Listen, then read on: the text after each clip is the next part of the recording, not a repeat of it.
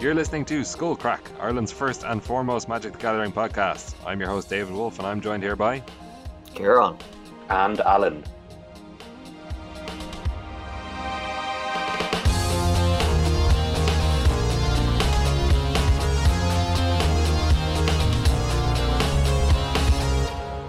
Alright lads, how's it going? Hey, what's up? Uh, back from... a big break for me from podcasting of one day, because Al and I recorded yesterday, but I messed up the recording, so now we're recording again. But it's good, because now we have the Three Musketeers all, all back together, so it's going to be way better than what would have happened if I didn't screw up. All right, well... exactly. That's my excuse, and I'm sticking it's to it. Good. It's, it, it is very disheartening, because the, pod, the podcast was very good, the one that wasn't recorded. So I guess it wasn't a podcast with it. The hour-long conversation me and Ciarán had about Magic uh, was very, very good. Um, it's a shame it's now lost lost to the annals of history. Well, we could release it as a, as a, if we ever set up a Patreon, we could release it as a bonus episode, because you could just hear me talking, because I somehow failed to capture Al's audio. So you can just hear me monologue and talk to myself about uh, about Modern for an hour. And uh, I hear the ghostly voice of Al just barely audible in the background in some parts. Oh. Yeah, I, I, when we first realized it happened, I was thinking maybe I could just take that audio and just uh, record it myself, me filling in the gaps. That would be and, amazing. Uh, that would be incredible if you could do that. It'd be so hard to put off, though. That's... Yeah, you'd be like trying to speak really quickly in between the gaps of me talking and stuff. Yeah, yeah. Yeah, that's probably oh, well. probably never to be heard by the public, but uh, and that might have been, you know, the advice that won you guys the, the Mythic Championship, so I don't know. Mm-hmm. So what what could have been... But we'll try to repeat the main points on, on this one. Um, we'll see. Yeah. yeah, we've just gone down a different timeline, you know. Yeah, I, I was uh, I was sad because this was going to be the, or it was going to be the first one that I ever missed. But now, now I don't have to miss it, so that's good. Yeah, again, that's that was why I did it. I sabotaged the episode, so uh, your streak would continue. Excellent.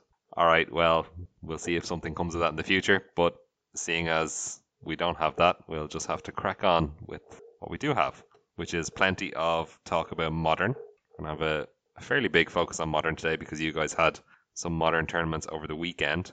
And then we'll talk a little bit about Standard as well, how it's evolving. We do have the Arena Mythic Qualifier, Mythic Championship Qualifier Week. I never know how to call that thing.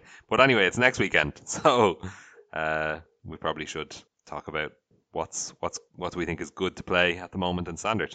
So mm-hmm. let's yeah, sounds good. Kick it off with Modern. Uh, Hogaak continues to be the scourge of the format, and there's going to be no emergency ban. We've had direct confirmation from Aaron Forsyth about that through Twitter. Uh, it was five of the top eight in G P. I want to say Minneapolis. Yeah, Minneapolis. Yeah. Minneapolis. Oh dear God. There is a necrop. Belapius. Oh, Fuck, okay, okay, I can't make that would work. That's much better. All right, nice. We got there. Yeah. So yeah, Hogaak. Hogaak is Modern. Modern is Hogaak. The the two cannot exist apart, but they also cannot exist together. It's a paradox. What's going on? Uh, you guys played some Modern at the weekend, so tell me all about it. I have no no context for Modern. Well, we were basically in some kind of alternate universe where nobody showed up with Hogaak. There was one Hogaak player in the in the room who didn't do well, and there was one Dredge player, uh, Joe Cullinan, who I think may have had a Hogaak in his deck, like a singleton Hogaak. I didn't actually see it, but uh, he was he was hinting that he might have registered one. I don't know. So yeah, it was it was just not present there uh, for the entire weekend, which meant that as I was playing El- Eldrazi Tron with the wishboard in the side, uh, as spoiler Al was also playing Tron with a, with a wishboard in the side, my only actual sideboard cards I could bring in were four Leyline of the Void for Hogaak and two Spatial Contortions, which meant that the only two cards I sideboarded the entire tournament were the two Spatial Contortions. I never brought in the Ley Lines, and I never sideboarded in any of the Wish cards. So I basically just didn't have a sideboard for the entire tournament. Well, that seems counterproductive. Yeah, because uh, you just assume, like, oh yeah, Hogaak's the only thing you really need to worry about, but it just didn't show up. Uh, I, don't, I don't know why. Maybe not that many Irish people have the cards. Like, people didn't want to... to buy into it after or before the ban, and still haven't after the ban. I'm not really sure, but it just, it yeah, it just, it just wasn't there. There was a lot of Jund. I think Jund was maybe the most popular deck. Yeah, a lot of, yeah, a lot of Jund, a lot of Burn, yeah, a lot of yeah, red decks, but um, not not not much Hogaak. Um, and uh, yeah, I think a lot, a lot of was get card availability, and yeah, people don't want to play into a deck that surely has to be banned at this point. Fortunate for us, because he did not have to play against it. Yeah, I wouldn't have been able to get the cards for it. Like, I have I have Hogaaks, and I had bought Bridge from Below's as well, um, but I don't have a lot of the other cards, and it was just too many cards for me to try and get together for the weekend, so so that's why I didn't play it. Uh, and I thought Eldrazi Tron was, was quite well positioned uh, against the field in general, if not against Hogaak, so that, that's why I decided to play that. And I think I think that was true. I think I was pretty happy with Eldrazi Tron as my choice for the tournament.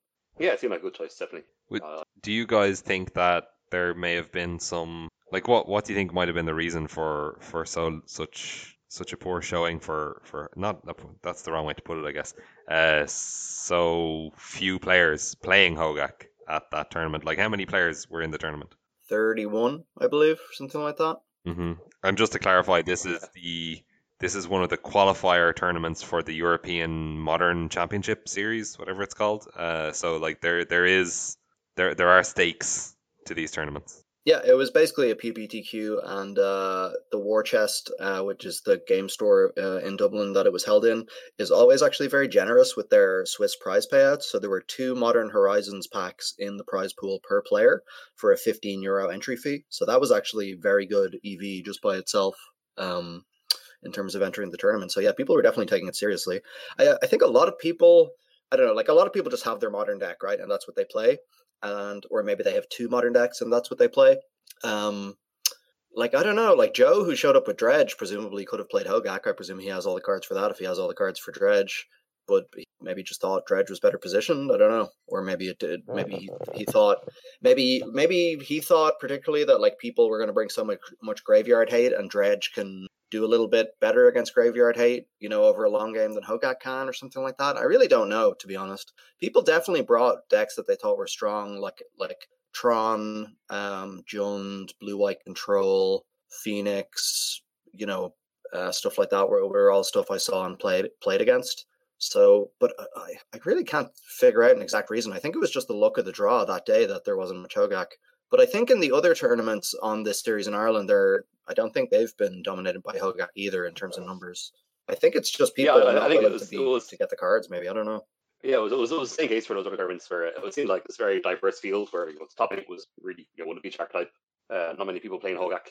Um, yeah, it is a strange one. Uh, I think usually in a format like this, you'd kind of, well, my expectation would be, if say, at the start of the season, if I was, if I knew how dominant Hogaak would be, I'd almost expect there to be like, um, like a field of everyone everyone was playing their pet deck or a, a, the deck they think is very good, and maybe like, you know, a team of like four spikes all on the same, you know, kind of uh, on, on the same, you know, very very strong Hogaak list. But it did, we just didn't see that. We just saw people just playing yeah powerful decks, strong cards, uh, but not not much Hogaak.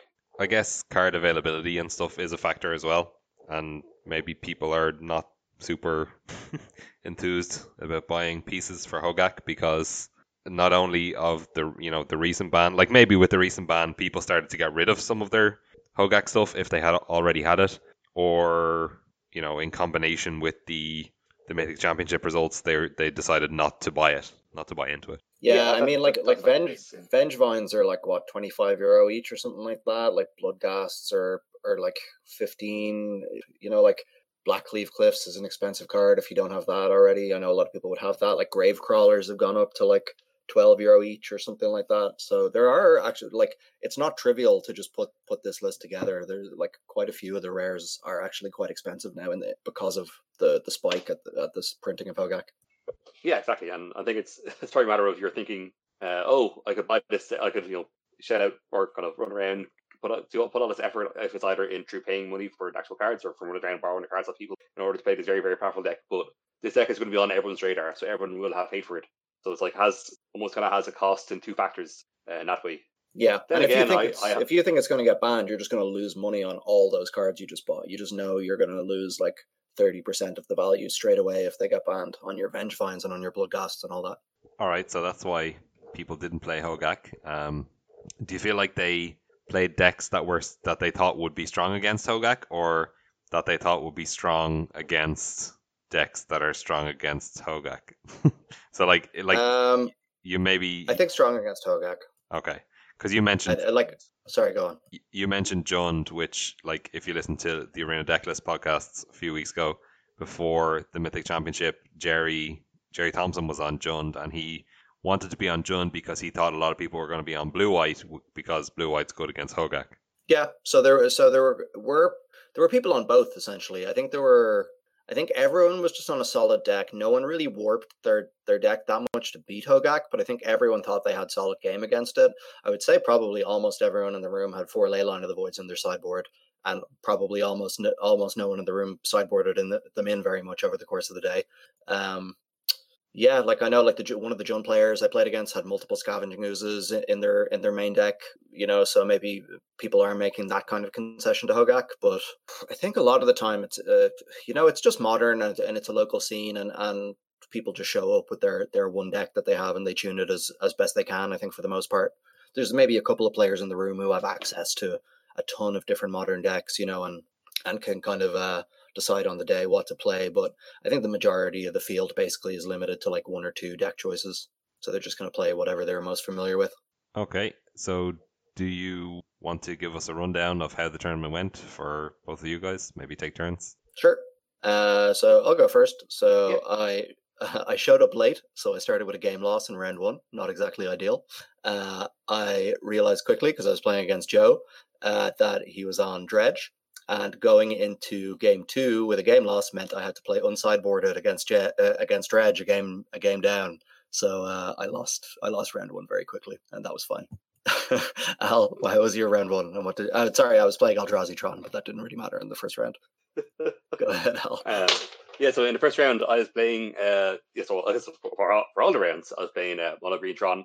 Uh, yeah, so, so background, I suffered a uh, very devastating defeat with uh, Mono Green Tron back in, I think it was February, in a, a, a, an R P G Q in Glasgow, and um, I haven't touched the deck since, and I haven't played on Magic Online since. And uh, basically, I I kind of sat out a lot of this modern season, uh, even in terms, in terms of watching it, because you know, from seeing Hogaak being so dominant, um, didn't really make me want to, you know, but it didn't, the format just wasn't very appealing with all that with all that discussion. Then very basically at the last minute, I decided here I'll just you know, register my old seventy-five cards um to to this to this, um, to this tournament and see how we go.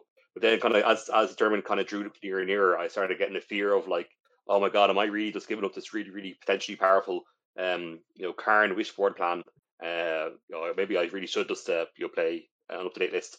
And uh, as if the Karn Father has forgiven me for my sins, and uh, fate shone its light upon me, that uh, the night before the tournament, uh, Joe Cullinan, as mentioned, um, uh, posted that he was selling a bunch of uh, cards from Tron, including the Karns and the Wishboard. So I snapped them up and I put them on my deck, speed them up, registered them, and um, I lost round one. Uh, round one, I played against... Uh, Uh, humans. So humans has always been a tough matchup for Tron. It's so aggressive and it's also disruptive. Uh, Thalia does a lot of work to slow down Tron. It basically, it slows down Tron by exactly one turn, and it's that's exactly the turn you need to turn the game around. Uh, in game two against against uh, humans, I yeah, basically I was facing down a board of flyers. Um, it was a big board. Uh, I was about to lose, but then I assembled Tron and pulled out. Um, yeah, and played Karn the Great Creator, and I minded him to go get um the Staring Bridge. And then when I played his Staring Bridge, I just realized how incredibly powerful this plan was, because it's yeah, but the the the, the Staring Bridge just completely shut down the board, um, allowed me just to really kind of take some time to start building a board again to turn the game around back into my favor. Uh, and it was it was almost ironic that the the humans player had just the, pre, the previous turn had pumped his whole team with Talia's lieutenants, but it was, it was that pump of the team that made them no longer be able to attack uh, under the bridge. Um, so I felt very very smart, and I felt very very powerful doing this. Uh, and then my pass turn back, uh, my opponent uh, drew a deputy detention and uh, killed me. But um, even though that was that was unfortunate, uh, I still got to see the raw power of uh, Karn, the Great Creator, and Ensnaring Bridge in the sideboard. So in round two, I also got to see the power of Karn, the Great Creator, which I was playing as a four of in uh, in the deck, obviously, and I was paired up against Bevan, who was playing Affinity. He's one of one of the better modern players in the in the country, I would say, just on the on the back of that he's well, he's a very good aggressive deck player anyway in every format, but he's been playing Affinity for years. Uh, he really knows his stuff with the deck. Uh, he, he's just a very strong player. So he's someone that, like, if I'm sitting down against him in, in any tournament, I would like be I would be pretty nervous. But especially in a modern tournament, I would really not fancy my chances, because I think he's just he plays that deck very very clinically, and you're never gonna you know. beat him in a racing situation or whatever, he's always going to have the numbers figured out very well. But I sat down to this match feeling extremely comfortable because I knew he'd be on Affinity, and I had four Karns in my deck. So I kept an opening hand with two Karns, and I quickly drew a third one. Um, I didn't hit Tron, but I was able to play Karn on turn four, um, which shut down. He on board, he had a Steel Overseer, a Springleaf Drum, a Mox Diamond, and I think a Dark Steel Citadel or something like that. So that was about half of his board that just by playing my Planeswalker on turn four, I completely turned off. And he hadn't amassed too much power on the board yet, so I felt pretty comfortable. And because I already I had two more Karns in my hand at that point, I just said, I'm just going to get Mycosynth Lattice, and then if I hit Tron next turn, I can just uh, cast another Karn and play it. Uh, and if I can't, then uh, I don't really care if this Karn dies anyway, because I'll be able to just play the second Karn and get something else. So I didn't hit Tron next turn. He killed my first Karn. Uh, I was able to play a second Karn and get Ensnaring Bridge and played that, and then he was unable to attack. Uh, then nothing happened for a couple turns. Eventually, he was able to gal- Galvanic Blast my Karn, second Karn down and kill it. Um, and then he was able to get me quite low, but then I had enough mana the next turn to play the third Karn and Mycosynth Lattice, at which point he said, okay, let's count our decks, and he had fewer cards in his deck, so he scooped. I, I, eventually, I would have been able to get a win condition. Obviously, I would have just been able to play a Ballista and and ping him for twenty, but he was happy to scoop once he saw that I could just deck him out, uh, which is probably what I would have done just to make game one last as long as possible if he hadn't scooped. I think that's kind of what you want to do. Uh, if they just play it out under a Mycosynth Lattice, I don't think you should tell them they should scoop or anything like that. I think you should just keep playing Magic cards, keep playing your lands and stuff like that, and just let them uh, use up as much time on the clock as they can, as they want to. I don't know if you agree with that, Al, but that was what I was going to do. Sorry, I'm I, I, I'm missing something. Sorry, you, you locked him out, Mike said Alice. Uh, he had a board, but he didn't have his own Karn, so you weren't both locked. It was he was only locked. Yeah, he was locked, but basically, yeah. I was like, I didn't want to show him any more cards in my deck. I didn't. Oh, want to sure, show okay, him yeah, or yeah. whatever. Yeah, yeah. So yeah, I was so just going to let him deck himself. Yeah, yeah, and then you're, you're probably incentivized to try and win with one card, which probably which probably you can do. You can just sit back with a Ballista um, and pump it every turn. Right, right. But I was saying I didn't even want to do that. I was like, maybe he just won't think about Ballista. I mean, that's unlikely. Okay. But it's like I, he has fewer cards in his deck, so I know he's going to deck himself, and he can't do anything about it. So I was just like, if he's not going to scoop, I'll just let him deck himself slowly, because at that point, like half an hour in the round will be gone, and he has to win two games, you know? Yeah, I guess so. But I suppose it's been, he's going to know you're playing Walker Blitz anyway. I mean, yeah, yeah, I know. But uh, things, so. yeah, I know. I guess but, so. Uh, well, I don't know, because he asked to counter decks, so then I was like, maybe he doesn't realize I have Ballista. You know what I mean? Yeah. But yeah. anyway. So uh, then he, he killed me on turn three, game two, and there was very little I could do about it, um, even with my two spatial contortions that I'd brought in from the sideboard. uh, and then in game three, I was on the play, and I think, again, I just had I think I just had a turn three Karn or something like that, and and that was pretty much the game. So that was that really showed me the power of Karn, because, yeah, just having a Stony Silence effect in game one, Uh, like against Affinity is obviously the best case scenario for that, because the deck is all artifacts, a lot of which have activated abilities. But like, even if you're just playing it against an Aether Vial deck or, or you know, a Mox Opal deck like Hardened Scales or something like that, or, you know, that has Ravager too, obviously, so it's kind of similar. But there's just a lot. There's just a lot of decks in Modern where you you it's just a huge bonus in game one before you even get the Lattice from the sideboard or whatever, uh, that you just shut random stuff down in your opponent's deck. So that made me go, yeah, wow, this Karn this Karn card is a little wild. Yeah, it, it is crazy how it's um it's incidental fast damage is strong enough to entirely shut down um uh, a lot of strategies in Modern. It's crazy. Even even against like opposing like actual Tron decks, full full on Tron decks, like you might get into a situation where they're quite slow with their with their Tron lands or their Tron hands, and they have lots of the uh, lots of the one mana artifacts that they use to search or, or crack to draw cards, and then you kind of get to turn those off. Yeah, exactly. Yeah, and it turns off O Stone and stuff as well. How did round two go for you, Al? Um, yes, yeah, so round two I was playing against. I was playing against a so it was a Mardu deck. Uh, I wasn't so basically. Mistakes I made in this matchup where I wasn't entirely sure what the deck was doing in in um in like game two. So game one I just had natural Tron and I just ran him over very quickly. So sideboarding I wasn't entirely sure what to sideboard for. I mean, cards I saw were I saw Dreadhorde Dreadhorde Arcanist and Unearth. So I was really like I was thinking, what the hell? What what is he doing? Um, I, I couldn't really I couldn't figure out what it was. To, to, yeah, what my opponent's plan was. I thought it was maybe some kind of um some kind of very linear strategy with Unearth, with some kind of reanimation kind of thing with Unearth going on. I I, I wasn't sure. So yeah, I thought uh, it, it when you... I when I saw, I thought yeah. it might have been like a lightning skelemental deck or something like that. Yeah, yeah, floating. exactly. Yeah. Um. So I was kind of waiting for something like unfair like that to, to happen. So uh, in game two, I had um, I uh, yes, I I, I brought in Surge Schultz. I said, well, okay, first of all, game two, I I, I mulliganed to five. Uh, so I was, but then you know, if we with, with, with Tron, you can you can sculpt your hand with a London mulligan. Uh, so my five was fine. Um, sorry, it's actually four. So I mulliganed to four, and my four was fine. Uh, so I had uh, Surgical Extraction in my hand. Uh, so opponent's graveyard had both uh, um, Lingering Souls and a... Um, so he, yeah, he cast Lingering Souls, had two tokens out. He also had... Um, oh my god, what's the card we hate? Uh, um, looting. Looting. Um, mm-hmm. uh, one of those in his, in his graveyard. How could, I, how could I forget that card? Um, yeah, looting in the graveyard. Uh, so I was kind of deciding between um, yeah, Faithless Looting and uh, Lingering Souls as to which one I'd take with Surgical. Um, I, and my rationale at that time was... I felt like he was, he was probably doing something unfair and hadn't quite got the engine running yet. So if I surgical his uh, Faithless Looting, I can you know shut down that engine.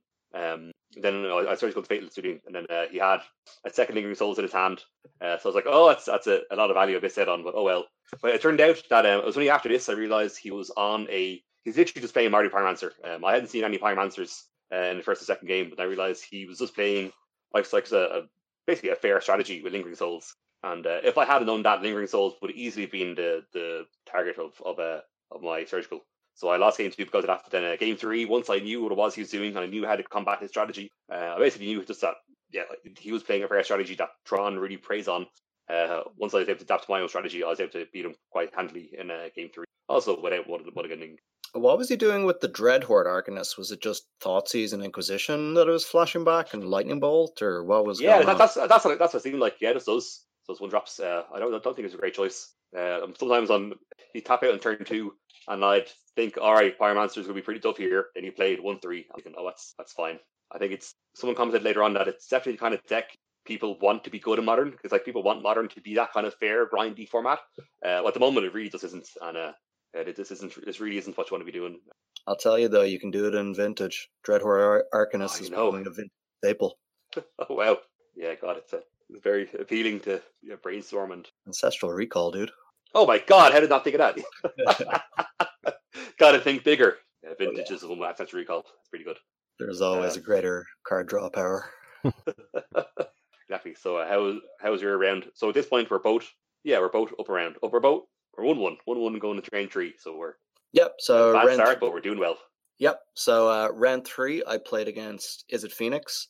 Um, game one, I think I got basically run over pretty handily. I like killed a thing in the ice with Dismember, but I think I just didn't really get that much going, and I just I just got killed by a couple of Phoenixes before I could. I think I played a Karn, but didn't have quite enough mana to get enough done. Like I didn't have enough mana to um to or I had too many cards in hand to Ensnaring Bridge, and uh. Yeah, I think, and I think I didn't have enough mana to Lattice, so I think I just got run over before I could really get the get the lock going. Um, game two, didn't sideboard a single card because I didn't think Spatial Contortion did very much in the matchup, which is again my only sideboard card essentially, apart from Leyline of the Void.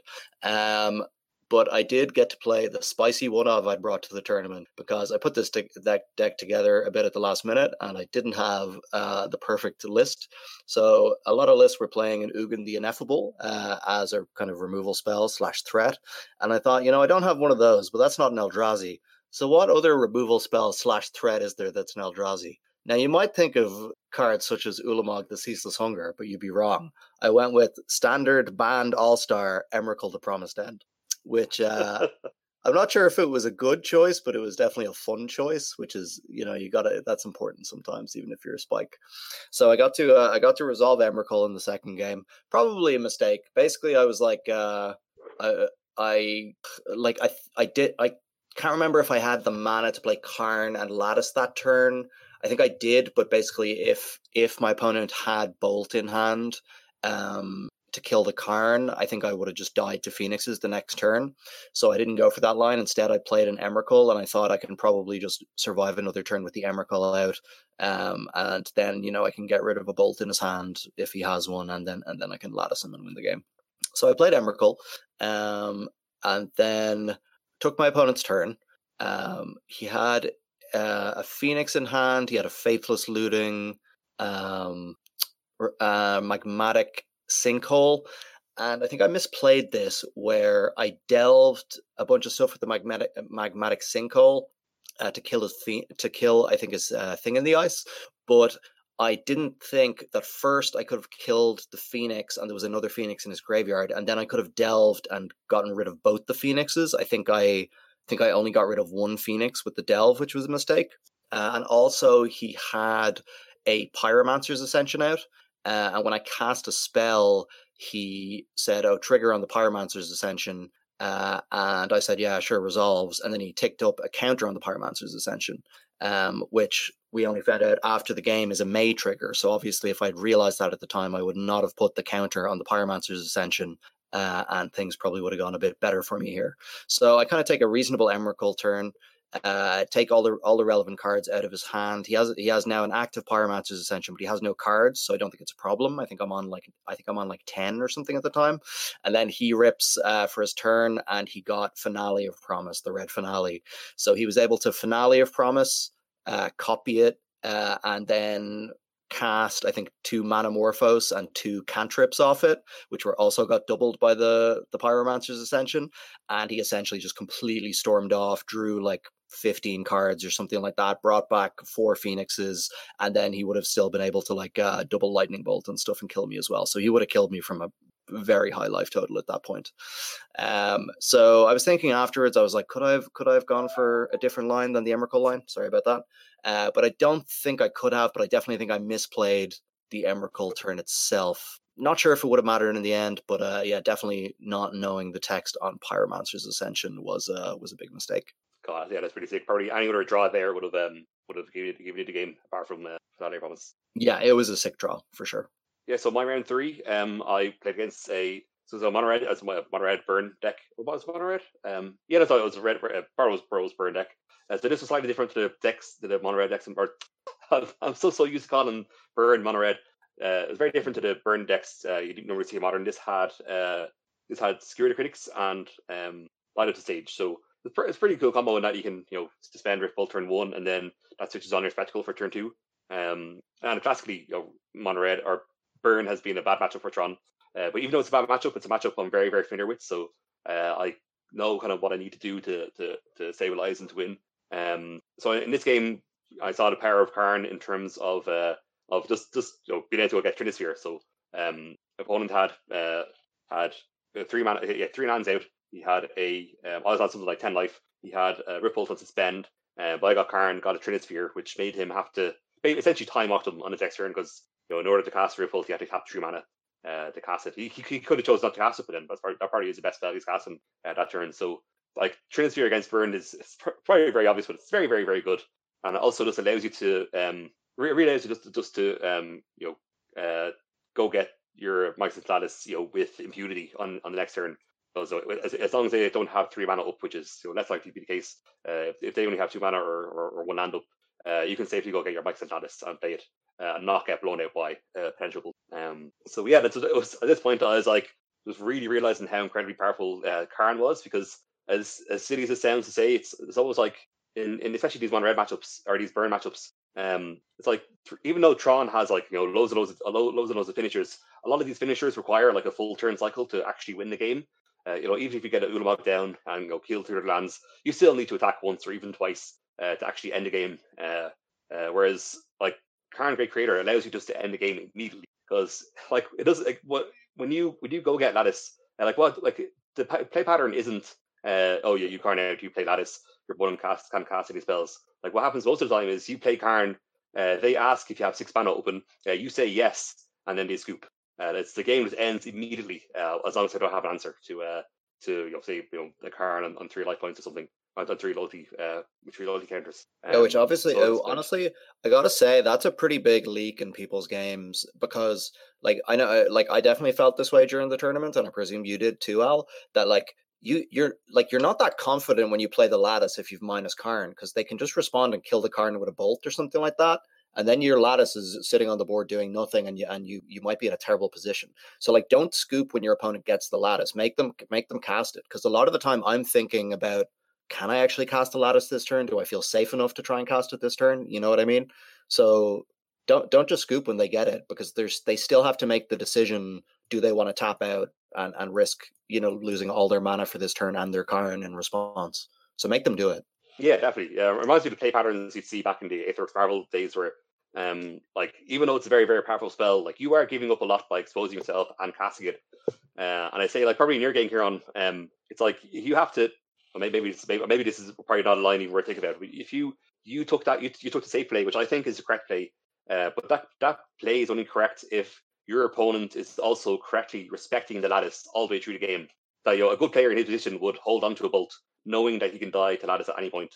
Um, and it's like it's it's you're you're kind of um, you're really kind of gauging how much the other player respects uh, the Karn lock, which presumably you know, a lot of players, especially players who are playing bolt, uh, you really should. Yeah, and and like that came up later in the tournament as well, where I was playing against a Jund player. And uh, I had Karn out, and he went, ugh. And I I had six mana, but he had, I knew he had Assassin's Trophy in his deck. You know, he had Bolt in his deck. I was just like, there's so many outs here for him to be able to kill the Karn. So I got a Worm Coil Engine and played that. And he looked confused. He was like, oh, okay. And then I was like, okay, well, now I know, I definitely know you don't have removal for the Karn because you're so confused about why I got Worm Coil Engine. You know what I mean?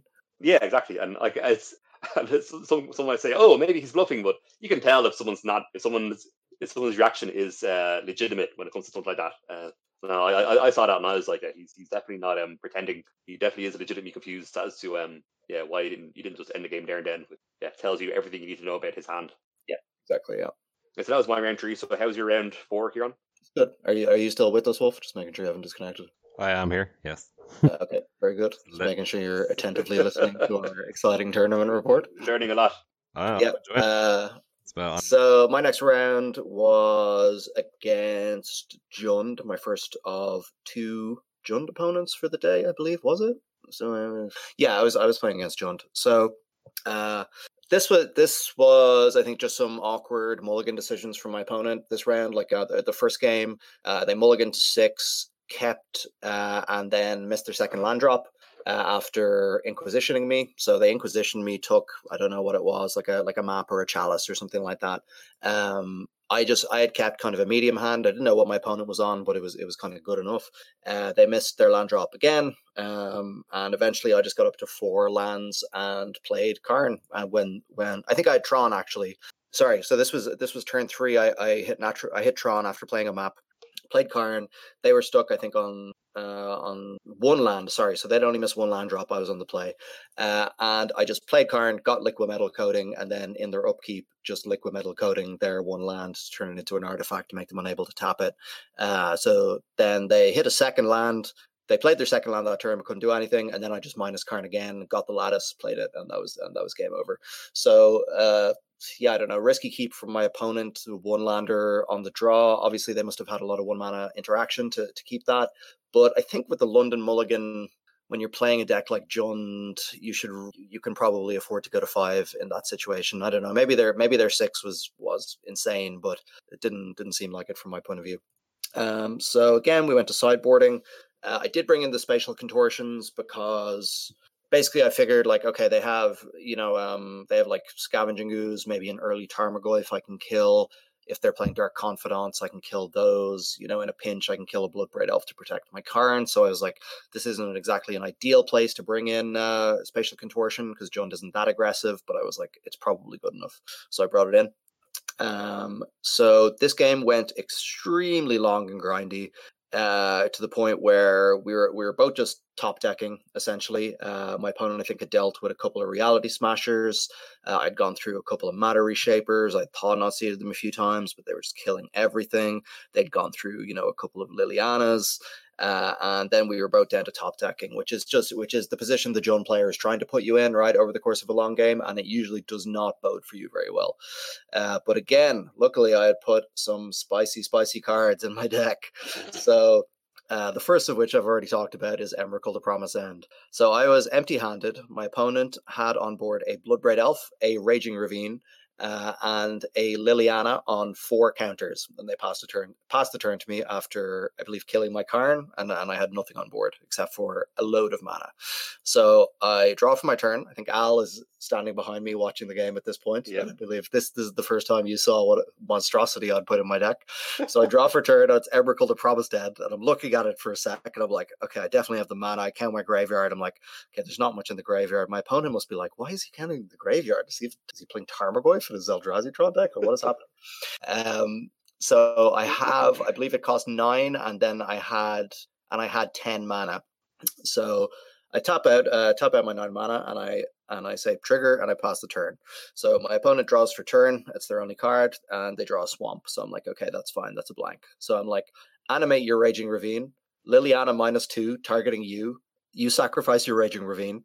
Uh, attack your Bloodbraid Elf. I'll block with my Emrakul. Pass the turn to you.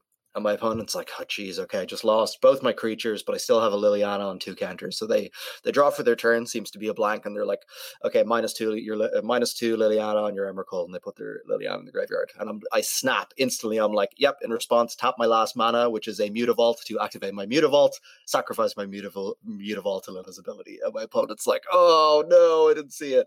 But uh, so that was the second card that should not have been in my deck on the day. But uh, in fact, I had two of them because I couldn't find two utility lands I wanted to play. And I was looking through my binder and I just have a million Mutavault G P promos. So I decided, oh, how bad could Mutavault be? I'll just play two of those. I was also like, you know, it's an Eldrazi synergy because it's an Eldrazi. Not that, that makes any difference when you play it because there's no Eldrazi synergies actually in the deck uh, in terms of power and toughness. But uh, so so that was a hilarious match, and that felt like an absolutely amazing win. I absolutely absolutely robbed someone with a with a ridiculous Emrakul the Promised End Mutavault combo. My God, yeah, that, that was that was great to watch because there's so many times during that sequence where you looked like you're about to make the action to scoop. Uh, I think one point you played up, you played up Bloodbraid Elf, that guy, you got Liliana off. Uh, you were like about to scoop everything up, but you're like, "Oh, I'll play it out," because yeah. It seemed like you're going to fall so far behind, and then you just ripped that Emrakul. It's pretty sick. It was it was unbelievable. It was one of the one of the, the funniest moments in tournament magic I've ever had. To be honest, I was just like, "This is so ridiculous!" So this is just pure daylight robbery happening to my opponent. Yeah, and, and at first I thought Liliana was uh, was each opponent or attacker opponent. Uh, I, I I was thinking, oh well, I can't target Liliana to the, to the, to the player itself. Turns out you could. And then um, yeah, I was sure your Emrakul was going to die because I, I did not know you were playing Mutavault, and I did not see Mutavault uh, amongst your mana base. I snapped it off. There. I snapped it off so fast too. He was like minus two. I was like already topping the Mutavault. I was like, yeah, activate Mutavault. Got there. That's beautiful. Yes. Yeah. Yeah. How was your next round, Al? Um, yeah. So my round four was uh, against against uh, Sean Inch on uh, Borrow's Burn, a, a more a more traditional uh, build of the deck. Uh, so again, this is a matchup that I, I'm not um I guess I'm not favoured in, but I, I just know very well from playing it a lot. Uh, Monogreen Tron versus Burn. Uh, so I guess yeah. So I guess it's an example of um. Again, Ciarán as well did a lot of work. You know, Trinity are very, very helpful in this in this matchup. Uh, so again, kind of go back to, to the point you made about um, you know, about opponents respecting uh the Mycosynth Lattice and kind of are making it played out. So at one point, I had Ciarán, I had the mana to yeah, go get my Mycosynth Lattice, but then I went really deep in the tank because uh, you know, my opponent had um, you know, untapped mana and cards in his hand. So I was kind of really just playing through all the different combinations of what cards in his hand kill me if I get Mycosynth Lattice. So obviously, any bolt or um something like a Smash the Smithereens will make the lock not necessarily lock, not not really lock. Um, and I was thinking like, no, if I go, I was considering going to get Thragtusk because if he kills my Ciarán in response to the Thragtusk, then it's not um not as detrimental. Um, but then it was kind of I, I was basically in tank for a very long time, and uh, I think it's good that uh, Sean didn't scoop immediately because other other players had scooped even before they saw the Mycosynth Lattice. Other players scooped before you know before I even uh, minus Ciarán to go get it. So um, you know, Sean did the right thing by waiting it out because. I, I was going back for it in my mind. I saw the different combinations of what what what kind of uh, burn spells am I seeing if I go get uh, Mycosynth Lattice versus if I go get Trinity. Uh, so in the end, I got to, I got the Lattice because uh, that would force him to at least use a burn spell on. I, I was on something like nine life or ten life, so I'm still dead to you know three burn spells, which will happen in the course of three turns, um, even with Trinity. But uh, with Mycosynth Lattice, he's forced to use one of them on uh, on Ciarán, um, and then you know, give me give me another turn. But uh, yeah, so eventually I got that, and then uh, it, so it turned out he had yeah, he had Burrow's Charm, uh, Burrow's Charm, and Bolt. But uh, because I got Mycosynth Lattice, he was forced to use a Bolt on uh, on Ciarán. That, that turned out to be the right play. But uh, I was glad that I kind of took the time to think about it. I took, took to think all the lines through, uh, and I didn't just snap and take. I, I didn't just snap go for the Mycosynth Lattice when I had a chance to, uh, even though that turned out to be the right play. But um, I considered my other options as well. Um, yeah, so I ended up winning that match, um, and then uh, going uh, into round five uh, now three one after a round one defeat. Nice. Uh, yep. So my next round was against Jund again. So at this time playing against Brian Whelan, who I expected to be on Tron. He, he's played Tron for quite a while in the past, and he was wearing his Tron shirt. So he successfully duped me into into thinking it was going to be a Tron semi-mirror match. But uh, but he was in fact on Jund. Uh, I kept kind of a mopey seven, like it wasn't wasn't the nuts, but I was quite lucky, I think, not to have mulliganed against Jund. Um, I did the same thing in game two because I'm just like very loath to basically ever mulligan against black-green decks. Um, because I just think like you're going to get Thoughtseized anyway, like over fifty percent of the time you're either, you, you're either going to get a Inquisition or Thoughtseized. So like if you mulligan just to get a hand that works together and you get Thoughtseized anyway, you're just like, you just don't have the cards to put it together. So often when I know against, I'm playing against black green decks, I will usually just keep like very medium sevens just to have more cards in my hand to deal with, uh, with Thoughtseize, Inquisition and Liliana. Um, It's not exactly ideal, but that's usually what I do. Um, yeah, these matches were pretty interesting as well. Uh, Brian was was talking to me after the tournament. To well, there's a group of us, and he was saying that he doesn't really get how to play Jund yet, and like a lot of the time the targets aren't obvious. You know, what what are you supposed to spend your removal spells on? You know, when are you supposed to tick Liliana up versus down in some situations? You know what I mean? It's like it's like the edges are so small with that deck that it it. feels like, you know, like you don't know why you win or you lose a lot of the time. And I definitely agree with that. And these were really, really long, grindy games. So I, I could definitely see how that bears out. Like it, I, I could definitely feel kind of his frustration at points, like uh, on that sort of thing. Um, in game one, I landed an early Chalice, turn two Chalice. Uh, didn't really follow it up with much pressure after that. I think it was just a Matter Reshaper or something like that. But I think just in like Chalice on one isn't amazing against Jund, but I think over the course of the game, it just stranded enough cards in his hand that I that I basically just won because of that.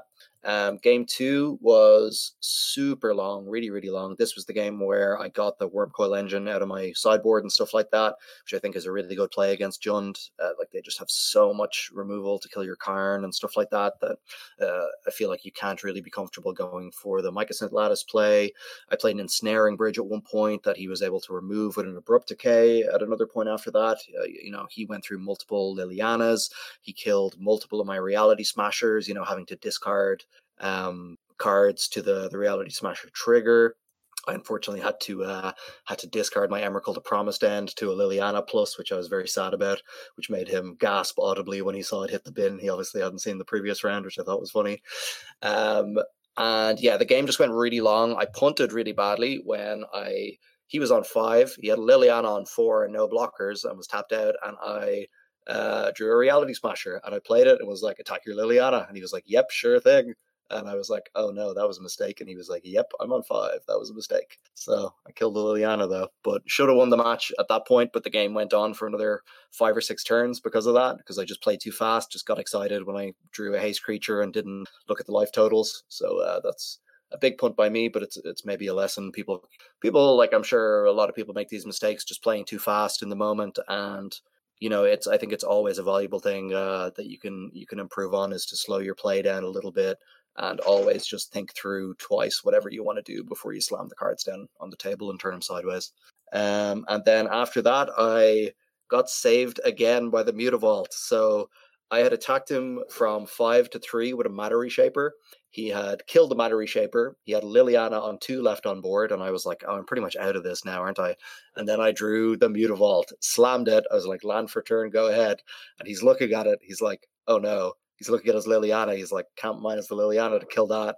Draws for turn. It's a blank. And he, he scoops it up. So Mutavault won me two matches in the tournament, uh, which I think it's the first time I've ever registered Mutavault in my deck, but that has to be that has to be way above expectation for registering that card.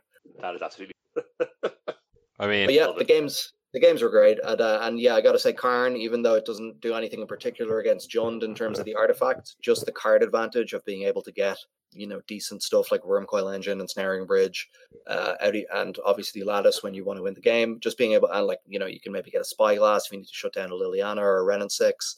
Uh, all that stuff is just makes the card extremely good as well. Being able to get Ballista is really nice against the creatures. So yeah, it's just another matchup, grindy one. It's really nice to have that card advantage and tutoring. Great.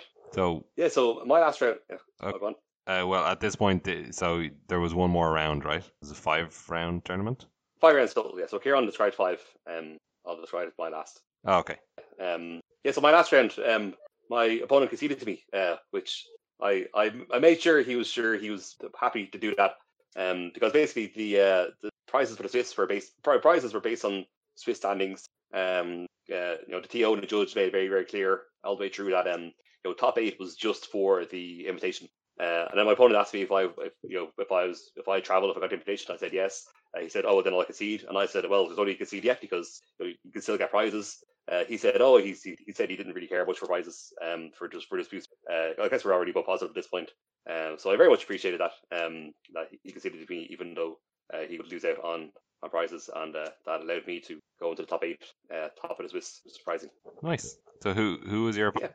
Yeah. Uh, Patrick. Uh, shout out to Patrick, sound dude. Um, but um, yeah, so uh, when, so then yeah, top eight was announced. Uh, I, I was very surprised at the top Swiss. I think I even happened even happened um, last round one uh, when I played against Sean. I was paired up against Sean. Sean was trio uh, in in round four, so. I think winning there was, was you know, pretty important for, for my breakers. So I was in a comfortable position uh, going into the top eight. All right. And how did the top eight go for you? Uh, quite well. Well, not as well as I would have liked to. So kind of it was kind of strange because people dropped at this point because people who didn't want the, you know, the invitation, who didn't want to travel. Uh, so in, in the quarterfinals, I ended up playing against that Mardu deck again. Um, and because I, yeah, but because, because I, I did this time, I knew, I knew the strategy. Um, I knew how to yeah, how to combat the strategy, and I felt very very favoured. The games felt very straightforward. Uh, in game one, I had he had like he had a very active graveyard, a whole lot of stuff going on in his graveyard, a whole lot of spells uh, to, to cast. Um, then I got Karn, and then basically I, I got Karn with some mana left over. Uh, he had, so at this point he had two uh, Lingering Souls tokens uh, in the air. Uh, I had I cast Karn, I had two mana left over, so I was basically buying some luxury by sideboard, kind of thinking, oh yeah, I'll just go in here, I'll get a Welcome Lista. Uh, maybe I'll be able to shoot down one of those one of those spirits. Then I saw Thragtusk's Cage, and I looked at the board again, and I was like, oh, Thragtusk's Cage is quite good uh, here. And then just playing Thragtusk's Cage just there to shut down the game entirely. Uh, so it, that, that just felt crazy to me that I was able to just so cheaply access this uh, really, really important sideboard card in game one uh, in order to combat um, you know, his is uh, a large part of uh, his strategy. Um, so yeah, those games were handy, handy enough. Um, and then in the quarterfinal, sorry, in the semifinals, I was against Sean again um, on, on Burrow's Burn. Um, and because I beat him before, I was ready to beat him again. So I uh, won round one. Um, won, yes, game one, I, I won hand enough. Game two was a little bit longer, but he won. Um, so yeah, so game two, I got Trinity Sphere and kind of you know, shut down a lot of his. I slowed him down quite a lot with the Trinity Sphere, but it wasn't enough. Eventually came back and won. So then uh, shuffling up for game three. Uh, as well at this point, kind of like what Ciarán was saying, I was sideboarding very little because of this Karn board, um, which I think is very, very good because it's uh, you know, one mistake I usually do you know, in playing Tron is over sideboarding in tough matchups. So the fact that you have fewer cards to sideboard kind of lets you make fewer mistakes. Uh, but it was not enough to stop me from making this mistake because um, when I got my opening hand for game three, I was like, all right, this this is the important one. This is me on the play game three for the uh, seat in the finals. And then uh, my opening hand had a Trinity Sphere in it. So um, now I've been in this situation before. So my hand immediately shot up. I called Judge. Judge came over. I was like, yep, yeah, I have a sideboard card in my hand. And then uh, I was either Ciarán or Sean said, this is game three. Like, of course you're going to have a sideboard card in your opening hand. Then I was like, oh, yes. And then I counted my sideboard and there's fourteen cards in it. So um, because in my brain I thought, yeah, uh, you know, going from game two to game three, I'm going to keep the same sideboard. I'm not going to go back to my sideboard or change out any cards. Uh, I just shuffled that Trinity Sphere I'd wished for back in. Uh, so I was now playing with a sixty-one card deck. Um, you know, the fourteen card sideboard. So the rules have been changed recently to so that's no longer a penalty. This is that's basically what I'd done was you know a legal a legal play, a legal move. Um, so uh, the judge was like, "Yep, I'm going to walk away now. There's nothing nothing wrong here." Uh, and then I was looking at this opening hand, and I was I mean, it was it was kind of it wasn't a great kind of Tron hand. I think I'd maybe uh, you know I'd, I'd a few I think I had two pieces, but you know no, no way to fetch another one. So I, I wasn't quite sure if I was going to keep him or not. But then I think it, it happened. Trinity Sphere made me think, "All right, your Trinity Sphere is good in this matchup. Um, if I shuffle the Trinity Sphere away, I won't be able to get it from Karn. And like I said before, Trinity Sphere is quite important in uh, in in this matchup. So I decided to keep it.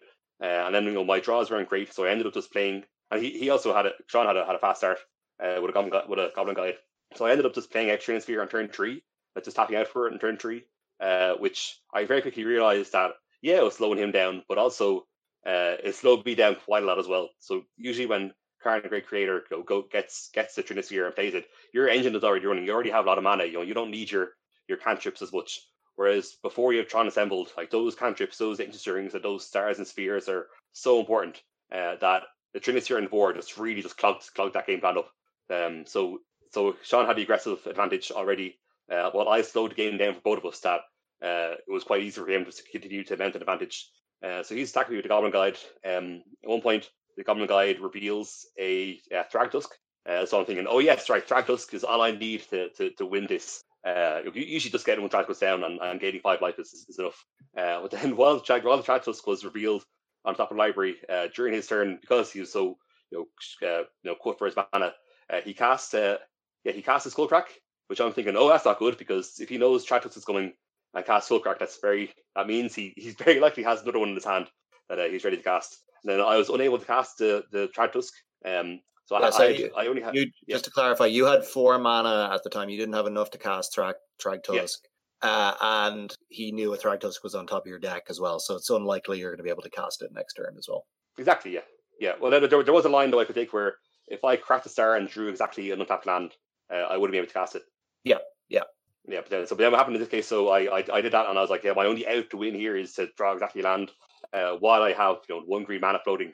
Um, but then I, I said through uh, Nature's Claim. Then at this point, I'm like, yeah, I can't cast anything else by hand. I need to cast, you know, I need to tap two lands and use one floating mana to cast Nature's Claim. Um, I'm going to have to target my Trinity Sphere because of the targets for it. Uh, I need to gain the life now. Um, I know it's likely he has he has uh, Skullcrack in his hand, uh, but I can't wait. I mean, I, I can't you know, do it when he, when he taps out because I just have this you know, green this green mana my mana pool, so I have to do it now.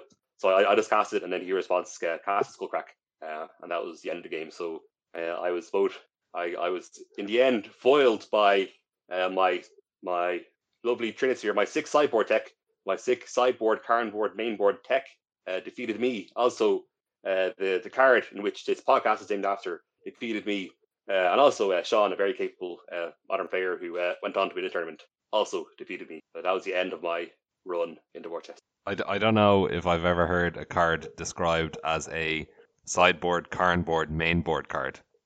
Yes, uh, it was went from my sideboard to my Karn board to my main board. And my main board stayed where it should not have been. Right, okay. Yeah, it does make sense now that you explain it, but uh, it's jarring to hear.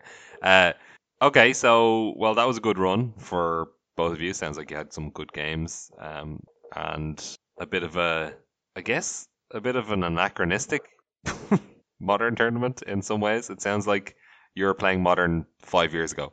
Yeah, yeah I think maybe. It was really just the yeah. Karns. Yeah, the, the Karns what made it what made it feel ent- entirely different for me. Um, yeah. Sure. But yeah. yeah, I was playing. Yeah, but then apart from that, yeah, playing playing against Burn Humans and Mardu Pyromancer uh, definitely felt anachronistic. Yeah, I mean, it was like I played Jund twice, but they're packing a bunch of Renin sixes now and Collector Oofs and stuff. So we were seeing a lot of new cards throughout all our matches. There's definitely, even the old decks are playing new stuff now, except Affinity. Well, Affinity was playing, I think, Mystic Forge, but that was it. Okay.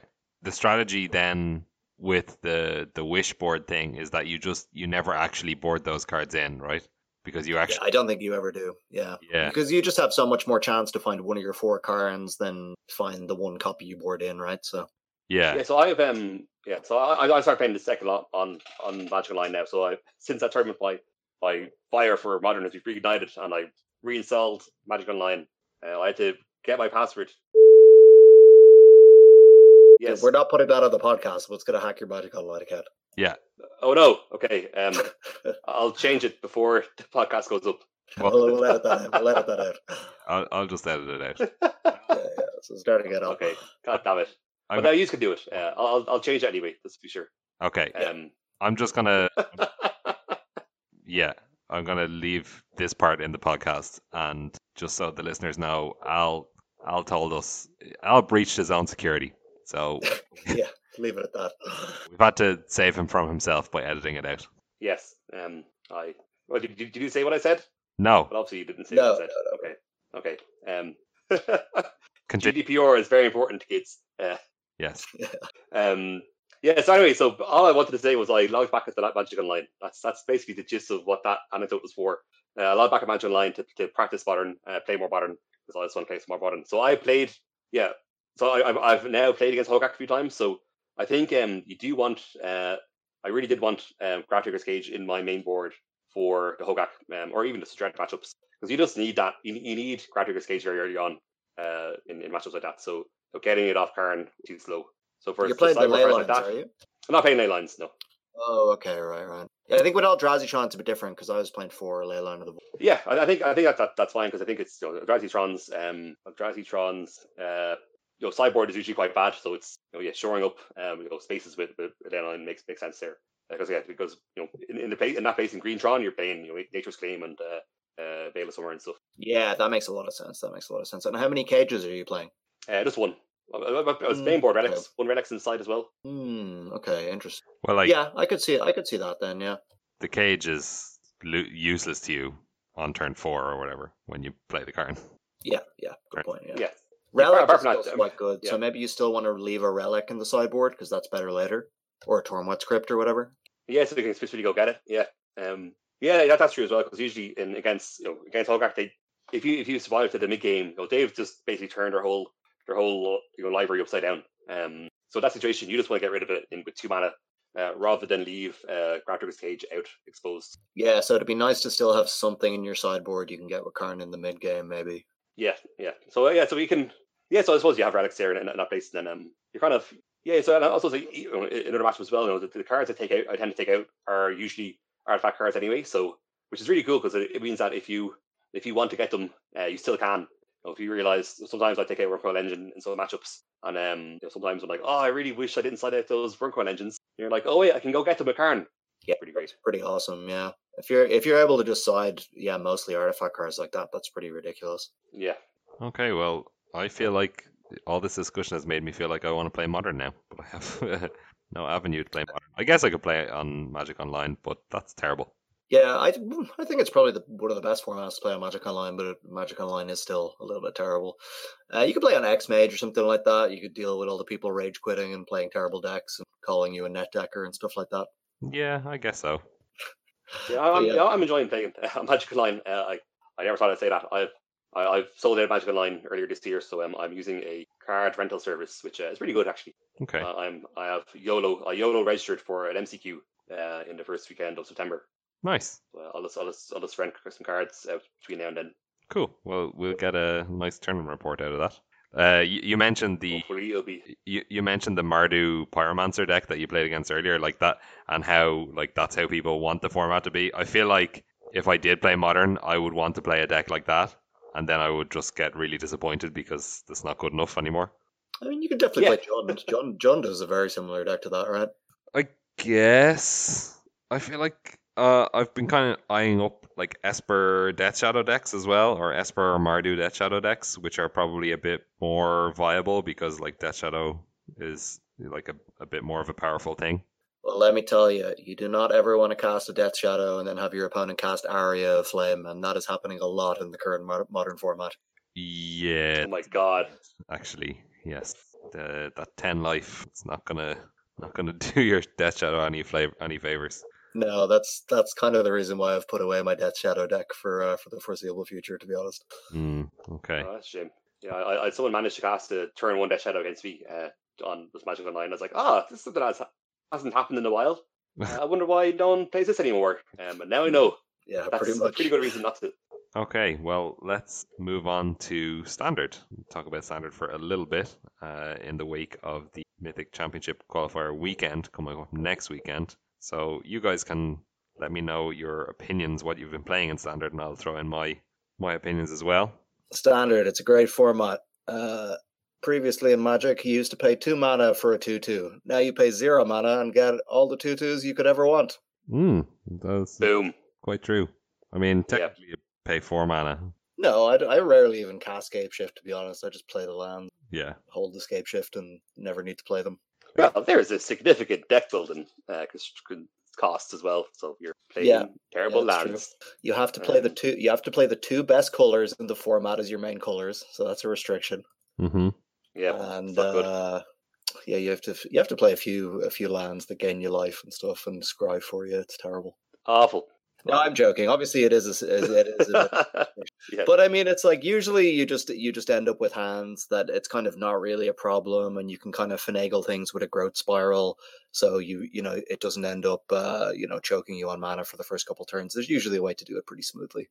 Yeah, exactly. Yes. We are we are of course talking about the Bandscape Shift deck for uh, for anyone. I, I mean, I know there are other varieties. People are playing like a Sultai list and uh, a teamer list and stuff like that as well. But I've just been sticking with the banned version. Just Just simple peanut butter on toast, just Teferi, Scape Shift, and some Ramp.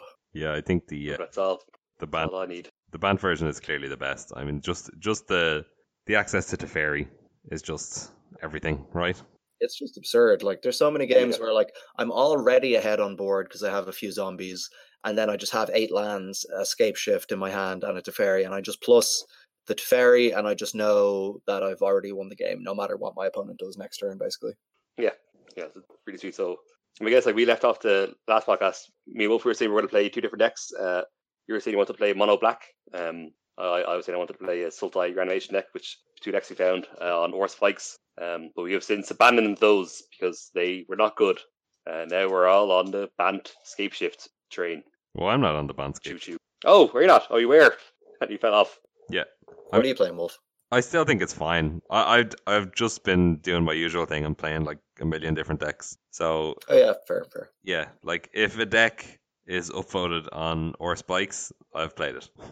Nice. I've been I've been very boring, and I'm just playing, switching between kind of uh, Bandscape Shift and Vampires. I'm only learning Vampires now. I only started playing it in the last couple of days, so I actually am winning with it. I think I've won maybe three out of my last four games with it, but I definitely had a few losses at the start there when I didn't really understand the kind of basic play patterns and stuff like that.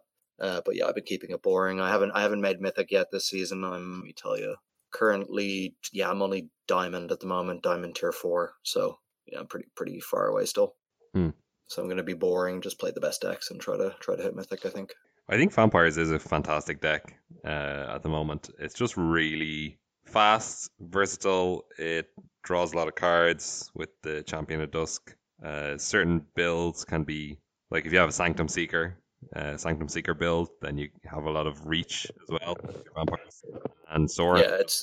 does everything for the deck. It, it allows you to win against like Nexus through several like Root Snare turns, because you can just maybe do six to nine damage over over maybe two or three turns. Yeah, it's the best deck. Uh, or it's the best Adanto Vanguard has ever been in any deck, I think, as well. It's just absolutely ridiculous, combined with Ciarán giving it counters, and Knight of the Ebon Legion giving that counters using your uh, your Adanto Vanguard. Yeah, like just the ability to, like, even when when the opponent maybe has a blocker, and you, like, if they have like an Arbor- Arboreal Grazer on turn one, and then you can't you can't get through with your Knight of the Ebon Legion on turn two because you, you don't have enough mana to pump it. Uh, you can just play your Adanto Vanguard, pay for life for nothing basically, but just put a counter on the on the uh, the knight, which allows it to attack more profitably than in pre- or in subsequent turns. Uh, Vampires is the only deck that I actually haven't played at all because I just I don't quite have enough cards, and I'm out of wild cards now on Arena, so I think I'm missing like like a couple of Legions Landing and cards that are not super like the best, but are like not the most critical cards, the best cards in the deck. Like, I have the Knights of the Ebon Legions, I have the Sorens, or whatever, but then it's just some of the old Ixalan cards that I'm missing, I think, um, which is unfortunate. But I'm not I'm not really that interested in crafting them to just, just to play this deck. I think it's it's a great deck, though. Yeah, no, it definitely is. Yeah, a lot of it's rotating, so I, I think it's probably not worth doing right now. Like, I, I didn't have Scape Shifts, but I just figured, oh, they're Mythics. You don't usually get choked on Mythic Rares, and there's still, you know, six or seven weeks till rotation, so I'm, I'll happily just do it. Uh, but yeah, I mean, if you're missing a lot of those cards that are, that are going to rotate, I, I I can't see how, how that would be a good idea. But uh, I, I just happen to have most of the cards. I had a lot of cards from playing White Weenie and stuff, um, so I was kind of happy to do it. And yeah, the deck is just... it just feels absolutely brilliant. Like like the nut draws just feel unbeatable, as you say. It feels like it's got game against absolutely everything. Um, I will say I still think it's a dog to Nexus, and I think Bant Scapeshift probably loses to Nexus as well, unless I'm missing something there. So yeah, I kind of I kind of feel like Nexus might be the thing to play if the, if these two decks are what you're seeing everywhere. Yeah, that's um, Nexus is what I've been playing the last couple of days, and it's still really good. Uh, it obviously it can lose to to Fairy out of Banned Scapeshift, and it can lose to Hyper Aggression out of Vampire. So like it's not it's not like you're completely foolproof against those two decks. They they certainly can beat you, but I do think that Nexus is still really really good. And yeah, I there, there's no no deck in the format really that I feel super bad against, except for maybe mono red, and even then. You do just beat mono red some of the times. They don't ha- if they don't have quite enough pressure, because they don't do anything to interfere with your your setup of, of your cards. So um, yeah, I think does mono red beat vampires? Mono red, I don't know. I've, I saw I've seen a surge in mono red just just today, so maybe it does. I, I can imagine that it probably does because uh, I think red removal is pretty good against vampires. Yeah, because if it beats Nexus, vampires, and Scapeshift, maybe we should all just be playing mono red. Well, I don't know if mono red does beat Scapeshift. Mm, yeah, maybe not. I think it does pretty well. I think it does pretty well. I don't know. Yeah, a reasonable. Yeah, I've been playing them. Um, yeah, that's what I go on, along those along those same lines. I've been playing um, Blue Red Phoenix. Uh, I guess for those same kind of reasons, if you know, red removal lines up well against vampires, and I feel like the Scapeshift matchup is uh, you know a lot easier. Um, you can just you can just get in very quickly in the air. Uh, with Big Crackling Drake before they've before they've gone off. Even even after they've gone off, made the board, uh, you can still just get them. Um, So you can still, you can still race them uh, in the air versus uh, what they have in the round. Yeah, maybe maybe blue-red could experience some kind of resurgence. I kind of feel like after I've put the reps into Scapeshift now, I feel like that's just the deck I'm going to be playing the most until a rotation. I just feel like like if you're like if your opponent stumbles or they're trying to, to play this fair strategy or they can't deal with it like an instant speed Scapeshift, it's just like you just get so many free wins like that. Yeah. Yeah, I, I think it's a really fun and interesting deck to play as well again, um, against a lot of different other decks. But uh, the thing that got to me was the mirrors. I hated the mirrors, so I just couldn't couldn't handle them. Yeah, I'm not a big fan of the mirrors either. I, I think I've been winning them more than I've been losing them. I'm not sure why. I think I maybe I'm playing more Deputy of Detentions than, than other people are. Like I just think that card is, is absolutely key to, to being in the mirror. So, but like, yeah, it's not it's not exactly the most fun matchup. Yeah, and then I, you know, I started to kind of warp my sideboard and even my main board to try to be good against the mirror, and then you're putting yourself in awkward situations against other decks. And I mean, e- even still, there's a lot of like metagame churn. I feel like people are going back to older decks again and again and again, and you'll just come up against a deck that you haven't seen in ages. Like I feel like Esper has gone up a lot this week uh, because there are certain builds of Esper that can. that can do well uh, against this metagame. Like obviously they, they have lots of Wraths, which is good against vampires, and then if they have a bit of disruption like uh, Thought Erasure, Teferi, um, I feel like there's something like a, a lot of them have Hero of Precinct one so that they have can have a clock against uh, Scapeshift decks. Uh, I don't I don't know if I can be convinced to play a Thought Erasure deck again while uh, Veil of Summer is around. That's just it's just such It's just such a brutal thing to happen to you on turn two whenever they have that. That is true. They don't always have it. No, true. They don't always have it. But you got to respect it. It's it's going to be a quarter of the games you play, right? Because you're you're like fifty-fifty to have a Thought Erasure. Well, no, it's going to be like twenty percent of the games you play because you're forty percent to have a Thought Erasure. And if they if they have four Veil of Summers, they're forty percent after sideboard to have a Veil of Summer. Hmm. So, so you're going to be about, it's going to happen at one in five times to you. Yeah, but that's like that's that's a pretty bad thing to happen to you one in five times. Yeah, that is true. And even if that doesn't happen, their Veil of Summer is still going to do something nice for them later on. So I don't know. It just makes me scared. I mean, maybe there's some kind of sideboard plan that can be arrived at where you board out your your Thought Erasers. Um, oh yeah, maybe I could see that honestly. Yeah. Yeah, against green decks. I played actually against uh, well, kind of going back to the the blue red Phoenix that Al mentioned, uh, or blue red. Drakes, I guess. Um, I think flying seems obviously good in this metagame because you're talking about tons of zombies. If you can put a bit of pressure and then have like an unblockable final threat, you can sometimes push through your win. And it's the same for vampires. They don't have any flying cards. So I was trying red-green for a little while I, with like like a kind of a traditional red-green with like Rekindling Phoenix and um, the big dragon. What's it called? Scurrying Hellkite. And that seemed okay. That's like what I got to Mythic with. Brought me through the last few games in Diamond, so it was fine. But it wasn't very good against Scapeshift. Basically, could never win against Scapeshift. But I was just seeing so many vampires that I was like, okay, this has to, decent against vampires, but I was just losing every single game to Scapeshift. I was just too slow. Um, but I did play today against a feather deck, but it was a feather, it was a Jeskai feather deck with Hero of Precinct one, and then like all the other cards were gold, so it had obviously feather, it had um, it had Empyrean Eagle, and it had Aurelia, so it was obviously pushing the Flyers thing.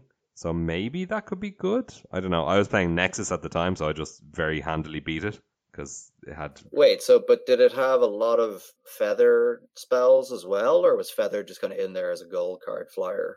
Uh, no, it, it had feather spells also. Oh, okay, that's kind of interesting. No, I, I can't say how much, but it definitely had Defiant Strike, and I assume God's Willing. Yeah. And then a few red burn spells as well, like Shock and Lightning Strike and stuff. So that could be one approach. I like I like feather decks in a vampires meta. I think feather probably beats vampires a lot of the time, but has a really hard time against Scapeshift. Yeah, I think that's pretty much how I feel as well. I was really enjoying playing feather like maybe two weeks ago or something like that, and then Scapeshift just popped up everywhere, and I was just kind of off it. I just I just didn't want to ever play it. Mm-hmm. Uh, yeah. Dino's probably a solid choice as well. It's just super fast, big dudes on the board. Yeah, could be okay. I've d- I've lost a couple of matches to Dinos for sure. I haven't tried playing it yet, but uh, I think the nut draws are pretty nutty, definitely. Again, suffers from the same problem that a lot of the cards are rotating out soon, so it's kind of tough to buy into. Although Marauding Raptor yeah. and Regisaur, or Rotting Regisaur, are like the two best cards in the deck, and they're not rotating out, so. That's got to be a good like Esper Control sideboard card, right?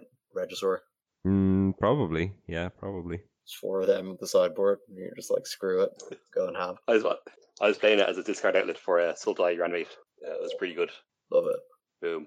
I just think that there's so so many viable decks, and it most of the decks are like fun to play with and play against. Like the only times that I really uh, don't enjoy the games are when, uh, like mainly against vampires when they have just like the ridiculous unbeatable draws. Yeah, I think pretty much everything everything I don't like in the format is basically revolves around Teferi. Just like, and he's not rotating, so I kind of have an issue with that. But I think the format is really good, uh, apart from that card. That card just enables a lot of stuff that I just don't think uh, leads to good gameplay. Like the, the instant speed scape shifts you can't respond to and stuff. Yeah, that's not yeah, that's quite dumb. Like turning off so much interaction is just a bit sad. Uh, yeah. That's why I've got I've got three Blast Zones in my Nexus deck, uh, as well as a Callous Dismissal and two Blink of an Eye. I think it's pretty necessary. Nice. Yeah, I think you, you need to do that. Yeah, I didn't have that much of a problem like when I was playing a lot of Nexus, navigating the Teferi decks. Um, but it's just like, and maybe it's fair enough in terms of Nexus. Maybe Nexus needs a like a check like that to not dominate the format. But when you're just trying to play fair magic and, you know, you're you're on the draw and your two-drop gets bounced by Teferi, it's just such a bad feeling, and it's just going to keep happening after rotation. So, like, that's my only nitpick of the format, really. I'm really enjoying everything else, though, like the amount of decks and, and most of the gameplay. Yeah, it's very unfortunate, uh, that, that particular play pattern, but the rest I think is pretty good. Uh, have you guys noticed this this new Grixis deck that has kind of arisen? Like, I... I was one hundred percent sure. I was like, there is no way that a Grixis deck can be successful in this metagame. But there is this build of Grixis that is going around that's like good against Scapeshift, that has like an aggressive, has aggressive creatures. It has Knight of the Ebon Legion and Dreadhorde Butcher and obviously Nicol Bolas. And sometimes it has like Legion Warboss in the main, but usually in the side. And yeah, I think it just uses those. And then it has Bloodsun in the main often as well. So it uses those to shut down shut down Scapeshift and uh, make an aggressive start. And then it ha- I think you must be thinking of my uh, Arena Singleton event deck that I dominated to get my Unhinged Swamp with. Is that is that what you're referring to? My Grixis deck? Uh, I mean, maybe. I think that was the same deck that I played. So, well. It's basically the same deck. I actually, sw- I actually was a complete scumbag and switched to start playing uh, twenty-four Islands, thirty-six Persistent Partitioners after a while. Uh, just to get my last few wins, because if you just play against not if against a deck that can't sweep the board, you just win on turn six or seven every time. So yeah, pretty good. Yeah, that's why. I... Anyway, that's not really a uh, sorry, that's not really viable in standard, but that's just my opinion on uh, on the Arena Singleton meta. No, but it, it does kind of uh, bring me to the point of a card that has just like soared in popularity, which is Legion's End, because I put that in my Singleton Grixis deck, and I defeated many Rat Colony and Persistent Partitioners decks in that way. And uh, nice. It also has applications in Standard by exiling many, many zombies. Uh, also, yeah, it's really good in Standard. I think that's one of the reasons why Vampires is able to sit at the top of the meta like it is, and why it's so much better than, for example, like White Weenie or something like that. I, I was saying this to you yesterday, Al, that I think it's just, uh, yeah, it's that that's like a huge part of that is being able to deal with the zombies. Yeah. Oh, so many wise nuggets of wisdom, Ciarán, on our unrecorded podcast that we'll uh, never well, see. Sure, but... sure, Wolf knows it all anyway. He's just he's, he's what took two of us yesterday. Wolf is just doing by himself today anyway, so it's fine. Exactly. So, are are either of you qualified for this thing next weekend? I am not. I, I never managed to keep the t- top one thousand despite being mythic ranked the last two months. Uh, I, I never managed to crack top one thousand at the end. Oh. Uh, I am not qualified, no. Where What rank are you at now, Al? Uh, I haven't played I, I'll, I haven't played much last week. Um, I played Modern all day uh, yesterday, so uh, I honestly don't, do not know. What not rank, are you, uh, what rank are you in Modern? How many Modern points do you have in the um, in your M T G O uh, account? Uh, I went four oh. I went four one uh, in a league. That's okay, right? Yeah, very good. Fair play. Yeah, I think um, that's probably mythic top one thousand. Yeah, I'd say so. Yeah, yeah. Um, I, I punted in the game immediately before we, we uh, cast it, but uh, it was such a significant punt that um, I'm including it as a win on my spreadsheet, so uh, that's that's fair, right? Yeah, yeah, you can do that. That's how that works. Uh, okay. Make sure you mention that at the top of your Or Spikes post so everyone loses their minds. People actually say that on Or Spikes. I mean, it was a lose, but you know, it's it was a win. It was yeah, a win. Yeah. Um, yeah. Yesterday, Wolfie, you were saying when you weren't around, you said that uh, perhaps Or Spikes isn't the bastion of magic knowledge as we once believed it was. Uh, do you agree or disagree? Um. Hmm. I don't think I believe in anywhere anymore as a bastion of magic knowledge. Everywhere, everything I read now, I disagree with basically. But you can catch us every week on Skullcrack, which is a bastion of magic knowledge. Um. yeah. Yeah. We know what we're talking about. uh, yeah, I don't know. I think there's good stuff to be gained on, on Or Spikes, as many, like many other places. That's that's a good way of putting it. Yeah. Oh, God. Calm down, Mister Bipartisan. Don't fall off your fence. uh, listen, uh, it's comfortable up here. It's not a spiky fence. It's nice and wide. I'm okay. So What's, what's that subreddit I like? Enlightened... Um, Oh, the political one? Well, we don't, we don't need to get too political here, but um, Enlightened Centrist is um, yes. uh, I'm using subreddit yes. for um, nonsense I, like this. That's that's what I am in regards to magic theory and discussion. I'm an Enlightened Centrist. Yeah. I think for the M C Q next weekend, I'm uh, like, if I had to choose now, if I had to choose a deck now, I would. But mm, I don't know, like the, the metagame develops in such a weird way. And plus, also, I'm sure there's plenty of people who qualified like two months ago for this and then just forgot about Magic Arena or like stopped playing. That they'll just be like, oh, I'll just play Scapeshift. I'll just play whatever won the most recent tournament. But like, I guess Nexus mostly beats Scapeshift. So yeah, I think Nexus, but maybe I'll have something different to say next weekend. Also, it's not one hundred percent that I get to play it because my work schedule has changed. So hopefully I do get to play the tournament. You can just do it while you're working and just put it up on the projector and have it be uh, the class demonstration where they just read the magic cards as you play them on the screen. Yeah, I guess. They I they probably would be pretty like challenged by the words on the cards. So yeah, that, that's a good good class activity. Yeah, words like Regisaur, that's a good word. Yeah, they won't have a clue. I, I, I, I don't have a clue what Regisaur means, so good luck to them. Presume it means like king, king dinosaur, right? I suppose. Yeah, I assume it was some, some kind of joke with Rex, yeah. Um, like regicide is uh, like murdering a king, right? Or queen. Yeah. Or no, maybe just king. I don't know. Yeah, I think think murdering a monarch counts as regicide. Yeah, I mean, I was being well, facetious. I do, I, I understand like where the word, the words regisaur come from, but uh, just highlighting the fact right. that it's a just checking. made up word. It's okay. Yeah, just, we just like reg- the rest of them. Yes. Yeah. Quite. Sure, dinosaurs weren't real anyway, sure. Remains to be seen. Yeah. They're just dragons. They do move in herds. They do move in herds, that's true. All right, well, I think that's going to probably do it for this week, right? We don't have any particular news or shocking events to cover. No, uh, I agree. Play Nexus next week in the M C Q. Okay. Yeah, you crush it. Yeah. Boom. Hopefully. All right, well, that's going to do it for us this week then. Uh, if you want to get in touch with us, you can email us, skullcrackpodcast at gmail dot com. Crack in Skullcrack is spelled C R A I C. Uh, if you want to get in touch with us on Twitter, you can tweet at us, at Skullcrack. And that is going to do it for us this week. Thanks for listening. Bye-bye. Hey, guys. Bye-bye.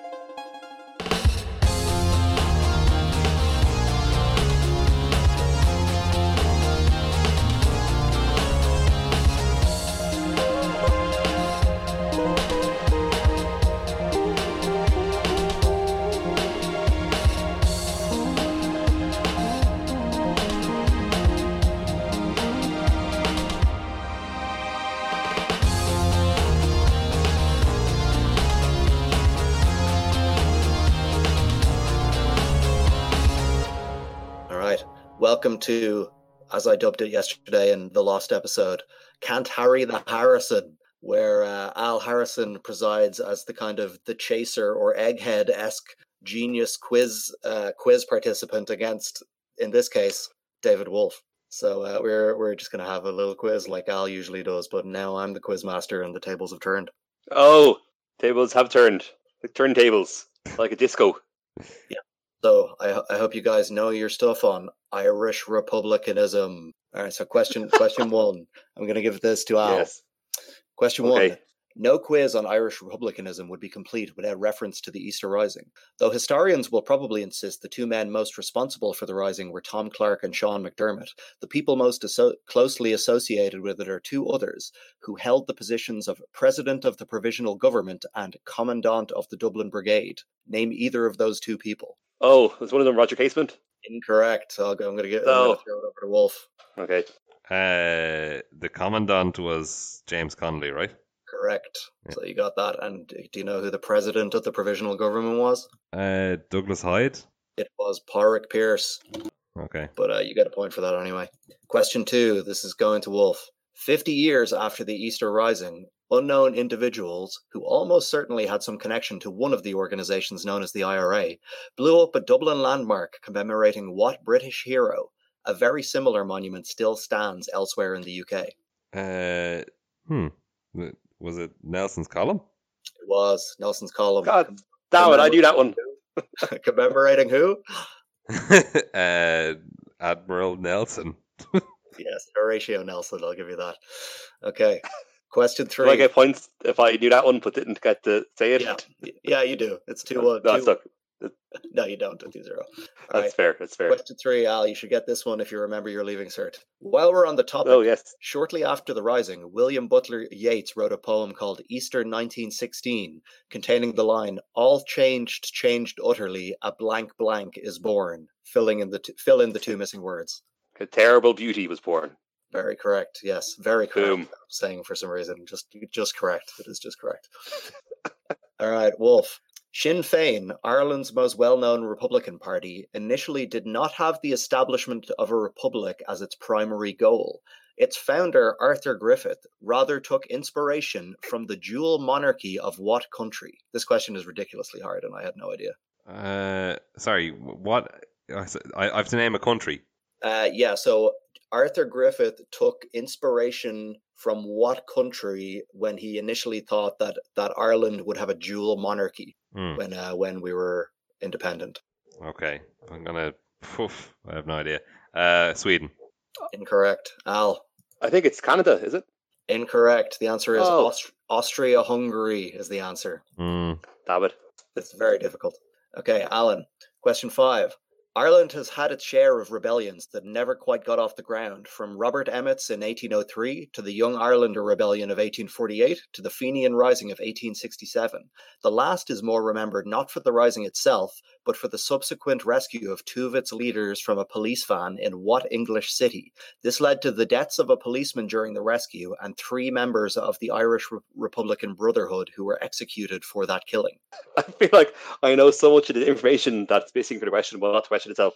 That question is actually about the what town of what British what, city? Yeah, what English city uh, were the leaders of the Fenian Rising of eighteen sixty-seven uh, freed from an English police van in?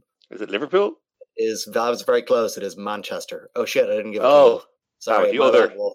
Did you know that one, Wolf? I didn't, but I definitely would have guessed Manchester. Okay, well... No, you wouldn't. You don't know that. All right. I, I can't give you the point, I'm afraid, but if it comes down to a tiebreaker, we'll, we might reconsider. All right. Question six, Wolf. Before he used his particular set of skills to rescue his perpetually kidnapped daughter, Liam Neeson played the title role in the Neil Jordan film Michael Collins. What late British actor played opposite him in the role of friend and rival Eamon de Valera? The two also appeared together as part of an ensemble cast in a much more popular Christmas-themed romantic comedy. uh, oh, shit. His name is actually... I know who it is, obviously, but his name is actually escaping me. Uh, uh, oh, my God. Fucking... Oh, you know it. The man. The man who is Snape. Uh, Alan Rickman. It is Alan Rickman, correct. You signed the treaty without my permission. Oh, that's terrible. That's, that's, that's very good. That's very good, De Valera, I would say. That's actually quite yeah. good. I'll give Al a point for that. So that's three two to Wolf. Boom. Okay. Alan Rickman. Yep. Al, question seven. These days, the I R A is perhaps most remembered for terrorist bombings in England from the nineteen seventies through the nineteen nineties. Some one hundred years earlier, however, a dynamite campaign with similar aims was initiated by what Irish exile and member of the Irish-American organisation Clan na Gael? His funeral in nineteen fifteen was a major event, reportedly attended by thousands, and was considered great publicity for the nationalist movement and the Irish volunteers in general, or in particular, sorry. Oh, I, I have no idea. Um, yeah, this is this is also this is this and the um the Austria-Hungary were the two questions I did not get from this quiz. So, uh, Wolf, do you have a guess for this one? I have absolutely no clue. The answer is Jeremiah O'Donovan Rossa, who I have never heard of. Oh, of course. Oh, J D Rosso. God damn it! I've been so stupid. Okay, Wolf. Question eight. When Ireland separated itself from the United Kingdom, most of the province of Ulster was famously excluded. Three of its counties, however, did become part of the Republic of Ireland due to their large Catholic majorities. Name any one of these three counties. Donegal. Correct. And Al, I'll give you a bonus point if you can name the other two. Oh, dear God. Um. Oh, no. I'm going to embarrass myself totally. Um. Cavan.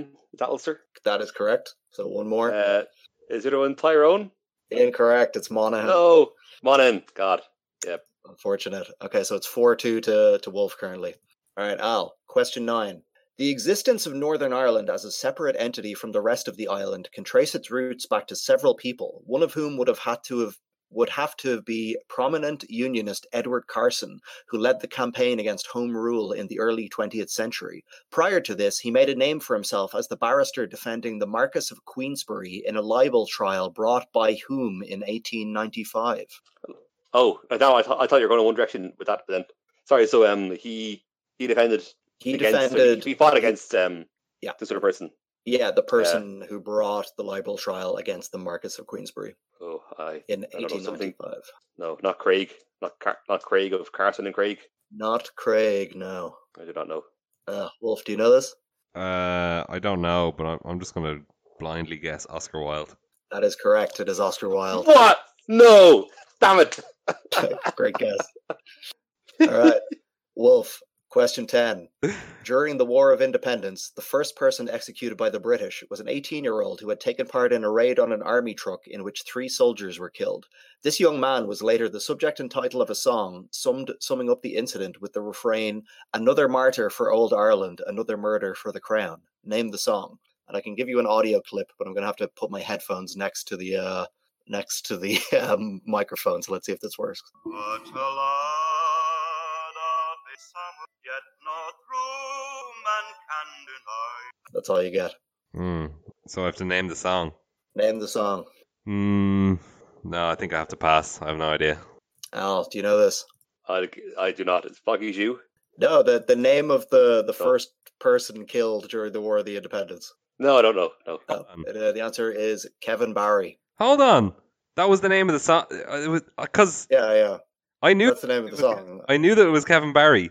Yeah, this young man was later the subject and title of a song summing up the incident. Damn it. I, cause I, did you really know? Oh, the song.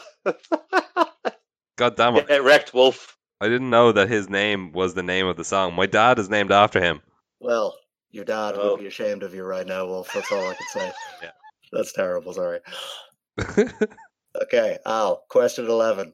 In eighteen eighty-two, Frederick Cavendish, the Chief Secretary for Ireland, and the Undersecretary, Thomas Burke, were killed by members of a group known as the Invincibles in what area of Dublin? The Irish Grand Prix was held there for the three years it was run, and it was the site of a mass performed by Pope John Paul the Second on his visit in nineteen seventy-nine. Uh, Phoenix Park. That is correct. Boom. Right. Yeah, so, I got one. See that? Yeah. yeah. So it's currently five three to Wolf, and this is the last question. So uh, still a chance. Yeah, I, I'll, I'll give this one. Uh, that's it. We'll we'll we'll talk about a tiebreaker afterwards. I don't know if I have one. But uh, question twelve, Wolf. The Birmingham Six were six Irish men convicted of bombing pubs in nineteen seventy-four. Sentenced to life imprisonment, their convictions were eventually overturned for insufficient evidence. What band released the controversial song "Streets of Sorrow" slash Birmingham Six in nineteen eighty-eight, which insisted on their innocence while they languished in prison? Mm, uh. Tin Lizzy. No, good guess though. Al, can you steal it for redemption? Redemption? Is that all? Is that all I can do? Uh, all right. Well, oh, I have. I mean, I'm just gonna. I have. nineteen eighty-eight band. Yeah. Who were uh, releasing, you know, Republican songs like angry music. Um, yeah, yeah. Like the Pogues. Correct. It is the Pogues. Oh, yes. Get wrecked. Very good. Boom, so boom, that's, bam. That's five Still four. Lost. You did, yeah. You did, okay. yeah. Yeah, it's okay. Oh, um, I don't have a tiebreaker, unfortunately, so Wolf is going to win that five four. What? Nice. You need a tie for a tiebreaker. Yeah.